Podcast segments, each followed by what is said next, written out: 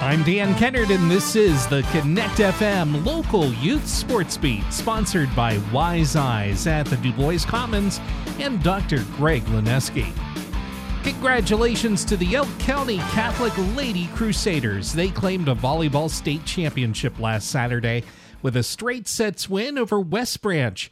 It was the PIAA Class Single A Volleyball Championship match, and it was played at Cumberland Valley High School in Mechanicsburg.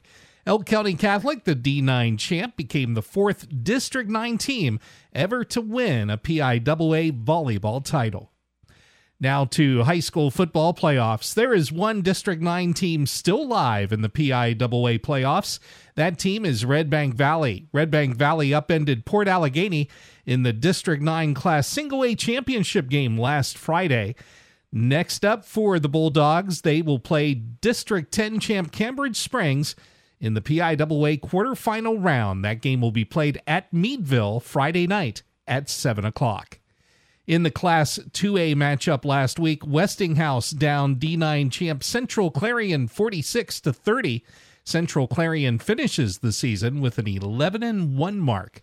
And in Class 3A competition, Central Martinsburg kept their record unblemished by defeating the District 9 champ Clearfield 41 to 35. It took double overtime to get that win. The season ends for the Clearfield Bison. Their season record was 8 and 4.